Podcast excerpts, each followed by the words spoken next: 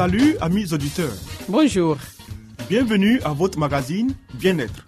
Un programme qui vous donne des informations pour une vie meilleure. Je suis Léonie Agbessi et à ma compagnie, René Kamounou, vous êtes sur la radio mondiale adventiste. Au menu Léonie, une vie meilleure. Des secrets pour votre santé et votre bien-être. une euh, présentation de Zézé Baye. Ensuite, Harmonie, des conseils pratiques et des astuces pour une famille véritablement heureuse. et Stéphanie Koulibaly, nous fera cette présentation. À l'écoute de la Bible avec le pasteur Salomon Tano Restez avec nous toujours sur la radio mondiale adventiste. Zézé Bailly nous conduit maintenant dans une vie meilleure.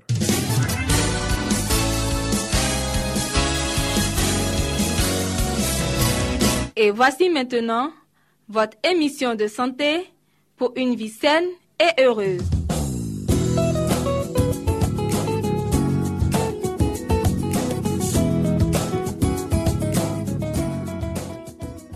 Mesdames et messieurs, bienvenue à l'écoute de votre radio. Nous sommes à notre émission de santé et nous parlons aujourd'hui d'éducation de l'appétit.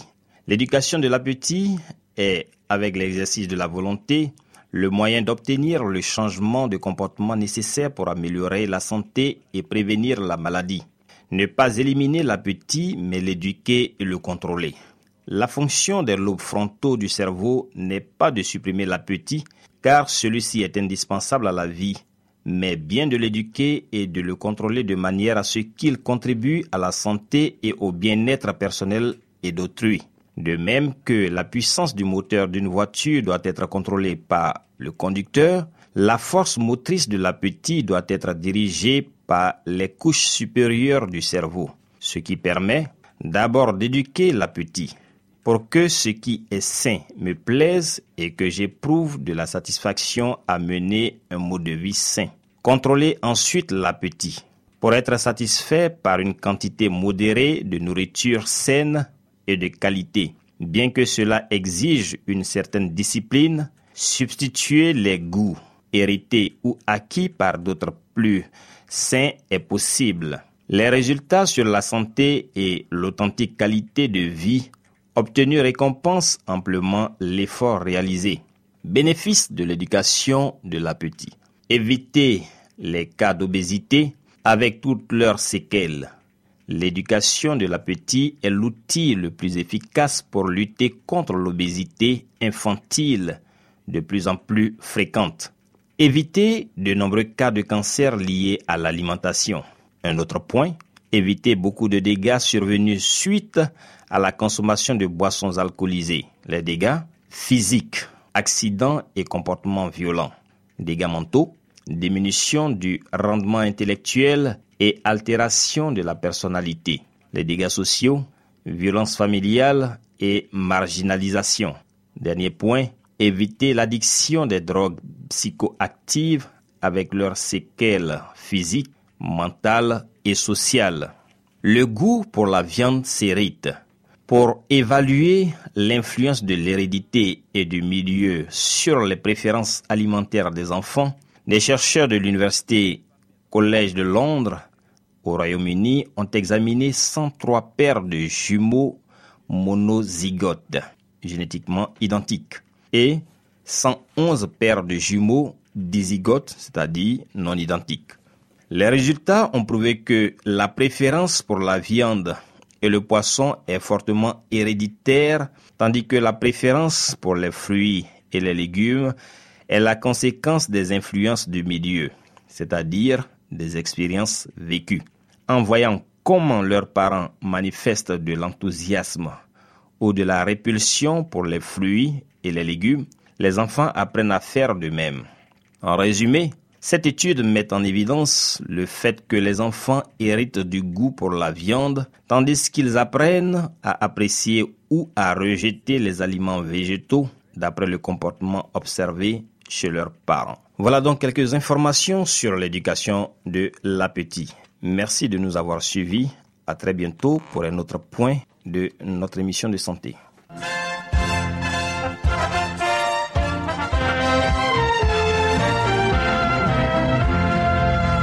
Harmonie, des conseils pratiques et des astuces pour une famille véritablement heureuse. Stéphanie Koulibaly, Pour vous entretenir.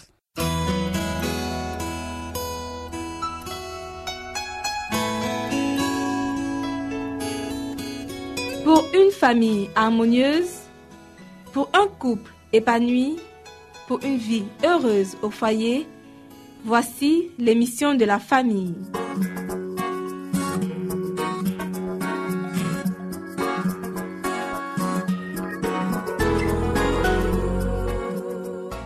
Bonjour chers auditeurs, bienvenue sur votre radio préférée. Vous suivez votre émission sur la famille.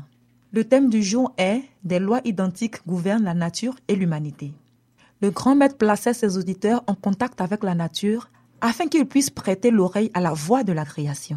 À mesure que leur cœur s'attendrissait et que leur esprit s'ouvrait à ses instructions, il les aidait à interpréter l'enseignement spirituel des choses que leurs yeux contemplaient. Ces leçons contenaient un enseignement et un appel pour chacun. Ainsi, loin d'être une simple routine dépourvue de réflexion, la tâche que le maître s'imposait chaque jour était illuminée et idéalisée par le rappel constant des choses visibles et invisibles. C'est ainsi que nous devrions enseigner. Que les enfants apprennent à voir dans la nature l'expression de l'amour et de la sagesse de Dieu. Que des liens soient établis dans leurs pensées entre Dieu et les oiseaux, les fleurs et les arbres. Que toutes les choses visibles deviennent pour eux des interprètes des choses invisibles et tous les éléments de la vie des moyens de s'assimiler l'enseignement divin.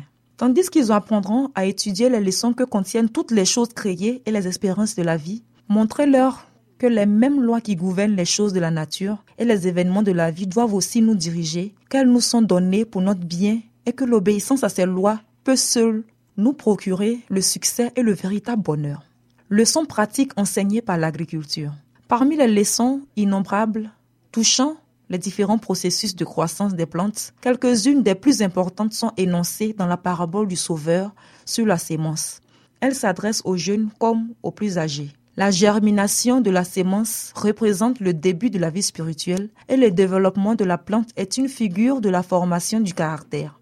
Lorsque les parents et les éducateurs cherchent à enseigner ces leçons, ils devraient le faire d'une manière pratique.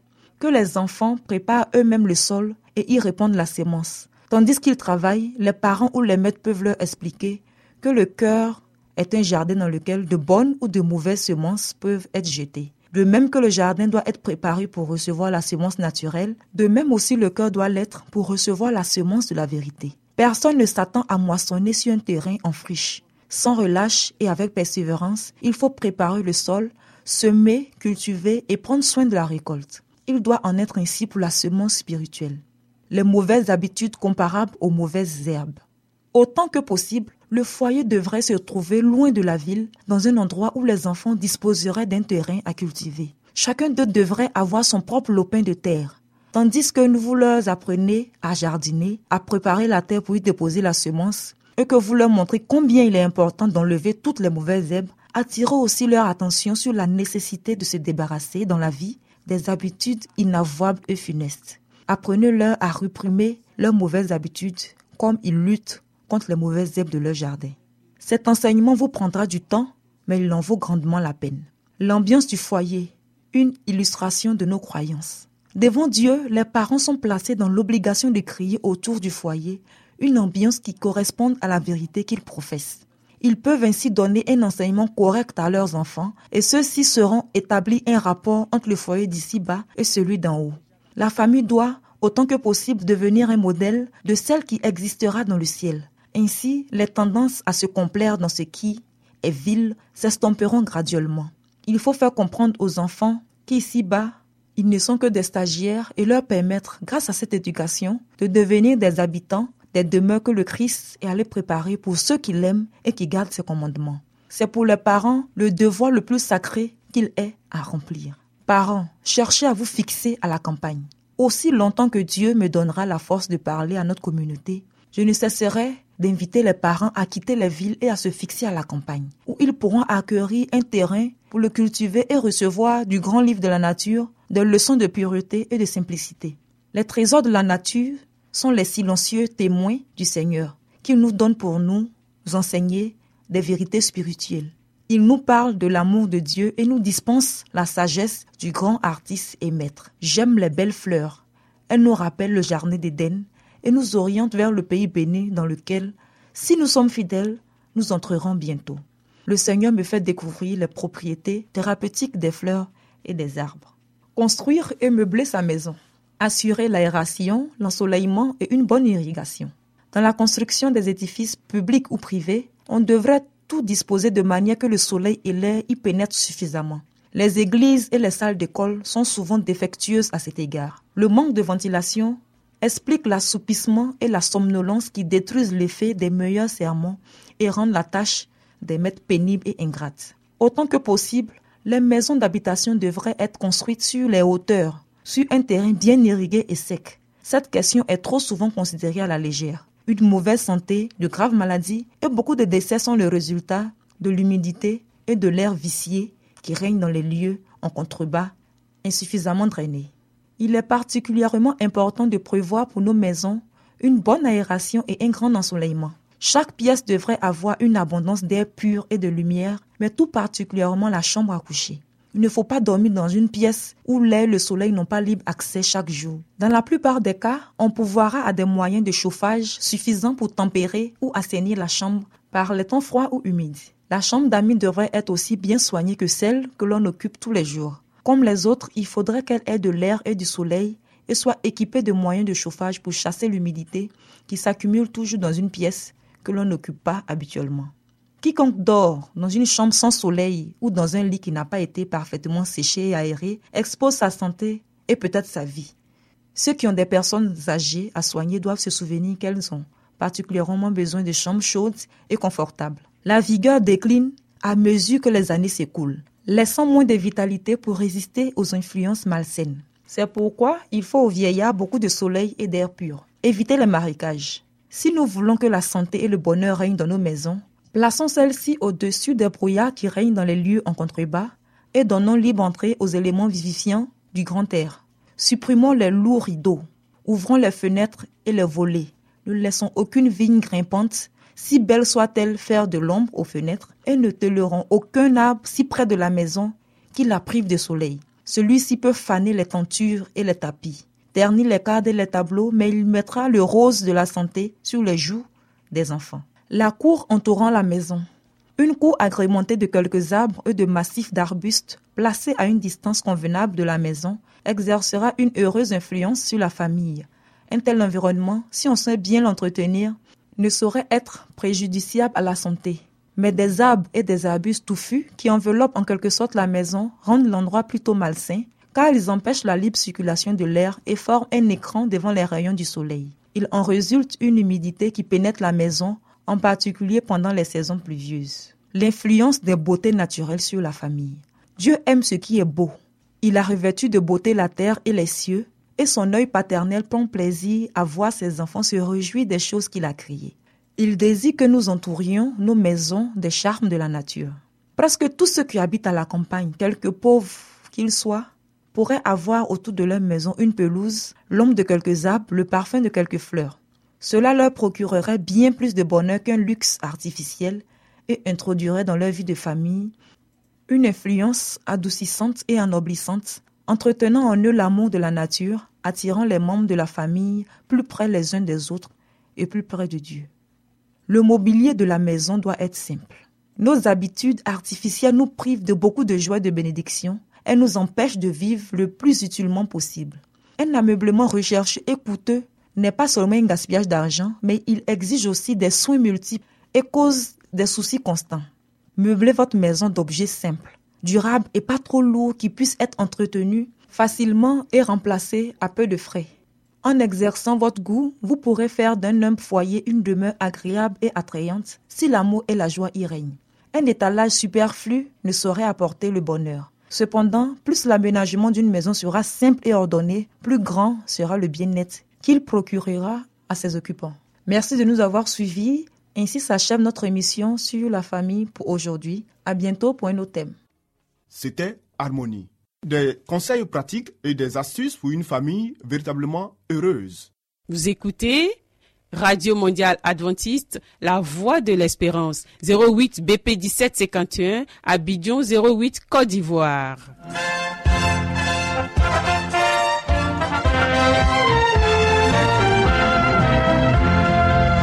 Mettons-nous à l'écoute de la Bible avec le pasteur Salomon Tano. Nous avons certainement lu plusieurs livres prestigieux traitant de problèmes divers. Mais avons-nous aussi lu la Bible, ce livre si vieux et pourtant si actuel? Ce livre si mystérieux pour certains, mais qui apporte des solutions à nos problèmes et nous révèle l'avenir?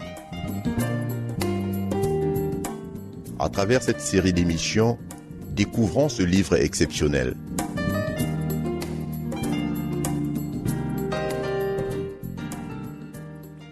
Salut à vous qui nous suivez sur cette radio. Merci de suivre notre émission sur la Bible. Notre sujet d'aujourd'hui s'intitule Demandez avec foi, basé sur le livre de Jacques chapitre 1 verset 6 qui dit ceci, mais qu'il la demande avec foi, sans douter, car celui qui doute est semblable au flot de la mer, agité par le vent et poussé de côté et d'autre. Ici, Dieu, à travers son serviteur, s'adresse aux chrétiens que nous sommes pour dire que si nous manquons quelque chose, nous devons demander cela avec foi à Dieu. Et Dieu qui est fidèle, Dieu qui ne faillit jamais dans l'accomplissement de ses promesses, nous accordera ce que nous lui demandons. Mais ici, Dieu veut mettre l'accent sur la sagesse, sur le Saint-Esprit, pour dire que nous qui sommes parents, nous savons donner les meilleures choses à nos enfants. Pourquoi Dieu, qui est notre Père céleste, ne nous donnera-t-il pas ce que nous lui demandons pour pouvoir être de véritables serviteurs du Dieu vivant? Nous avons, chers amis, le privilège et le devoir de recevoir la lumière d'en haut pour arriver à discerner les ruses de Satan. Parce que sans la sagesse de Dieu, sans son esprit, nous ne serions pas marcher ici-bas. Parce que l'ennemi rôde comme un lion rugissant, cherchant qui dévorer. Donc, chers amis, pour être capable de résister à Satan et de triompher, nous devons d'abord obtenir les forces nécessaires pour résister à sa puissance. Dieu nous donne ainsi la possibilité de nous maintenir en contact étroit avec le Christ et de jouir de la constante protection des anges. Et cela commence par notre demande, sachant que nous sommes faibles, sachant que nous sommes tout petits et que sans Dieu, nous ne pouvons rien faire. Dieu nous invite de croire qu'il est celui-là même qui peut combattre avec nous et nous donner la victoire. Dieu nous invite à demander avec foi. Notre foi doit nous faire pénétrer de l'autre côté du voile qu'on ne peut pas voir où se trouve Dieu. Dans le lieu où Jésus est entré pour nous, saisissons-nous plus fermement des promesses certaines de Dieu. Ayons une foi manifeste, une foi qui s'empare de l'invisible, une foi inébranlable, immuable. Une telle foi, chers amis, assurera à nos âmes la bénédiction du ciel. L'éclat de la gloire de Dieu qui resplendit sur la face du Christ peut illuminer nos visages et se refléter sur notre entourage, au point qu'on pourra vraiment dire de nous, vous êtes la lumière du monde. C'est cette union de notre cœur avec le Christ et cette union seule qui communiquera la lumière au monde. Pour ce faire, nous devons avoir la foi. Nous devons nous approcher de Dieu avec la conviction que nous ne sommes pas seuls et que Dieu pardonnera tous nos péchés et Dieu fera de nous de nouvelles personnes. Comme il le dit dans 2 Corinthiens 5, verset 17, en Christ, nous sommes une nouvelle créature. Les choses anciennes sont passées. Toutes choses sont devenues nouvelles. C'est ce que le Christ veut faire de nous. Si cette lumière n'existait pas, la terre serait plongée dans les ténèbres les plus épaisses. Plus les ténèbres qui nous enveloppent sont épaisses, plus éclatante doit resplendir la lumière de la foi et de l'exemple chrétien. Le fait que l'incrédulité domine et que l'iniquité s'accroît autour de nous ne doit ni diminuer notre foi, ni affaiblir notre courage. Si nous cherchons Dieu de tout notre cœur, chers amis, si nous travaillons avec zèle, si notre foi est inébranlable, alors la lumière resplendira sur nous comme elle a resplendu sur Enoch. le prophète fidèle à Dieu. Parce que la parole de Dieu nous dit, Enoch a marché pendant 300 ans avec le Seigneur sans avoir péché. Qu'est-ce qui a fait? Que Enoch a triomphé de ses batailles, de ses luttes spirituelles Il marchait avec Dieu la foi. Oh, nous voudrons vous permettre d'accepter cette invitation de Dieu. Oh, je voudrais vous pénétrer de l'importance de la foi, manifester heure après heure, minute après minute. Il nous faut vivre une vie de foi, car sans la foi, il est impossible de plaire à Dieu. Notre puissance spirituelle dépend en effet de notre foi. C'est pourquoi l'Éternel vous invite à demander la protection, à demander la présence de son Esprit Saint en vous pour que vous soyez régénérés et restaurés. Faites-le et vous ne serez plus les mêmes personnes. Et vous verrez comment Dieu vous conduira de victoire en victoire. Ainsi prend fin notre rencontre de ce jour. Nous avons eu ce réel plaisir à passer ce moment avec vous. Au revoir et à très bientôt.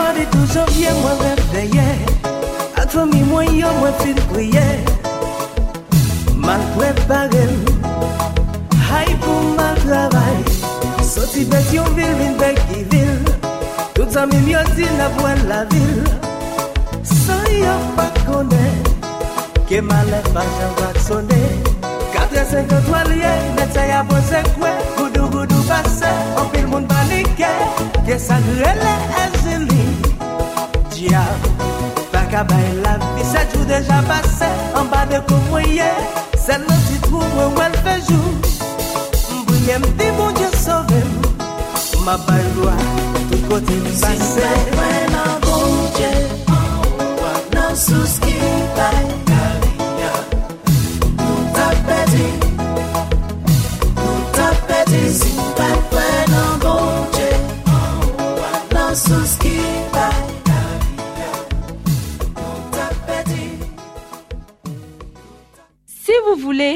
découvrir la vérité sur Jésus, inscrivez-vous dès aujourd'hui au cours biblique par correspondance entièrement gratuit à cette adresse. Radio mondiale adventiste, La Voix de l'Espérance, 08 boîte postale 1751 Abidjan 08 Côte d'Ivoire. Veuillez noter notre email La voix de l'espérance awr.yahoo.com.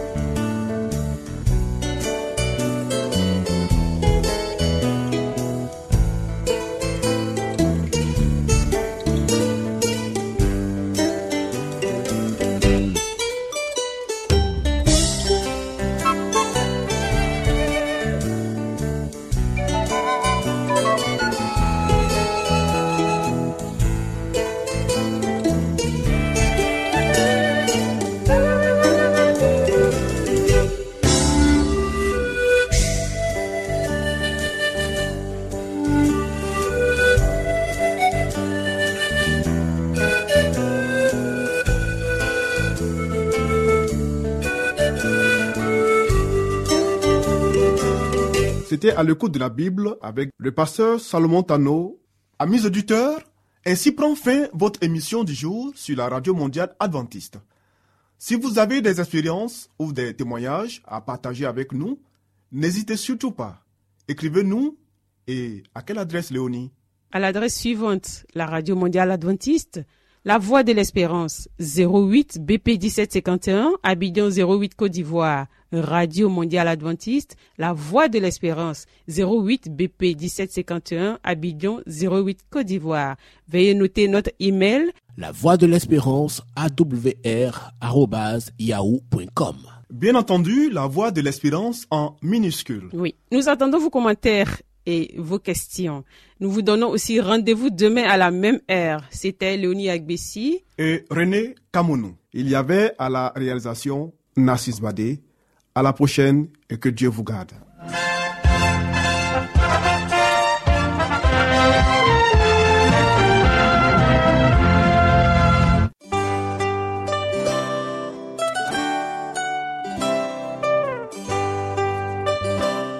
Voix de l'espérance vous dit, Jésus revient bientôt. Nous tenons à votre disposition un cours de Bible par correspondance entièrement gratuit. Pour le recevoir, il vous suffit tout simplement de nous écrire à cette adresse. Radio Mondiale Adventiste, La Voix de l'Espérance, 08 boîte postale 1751 Abidjan 08 Côte d'Ivoire. Veuillez noter notre email La voix de l'espérance awr@yahoo.com.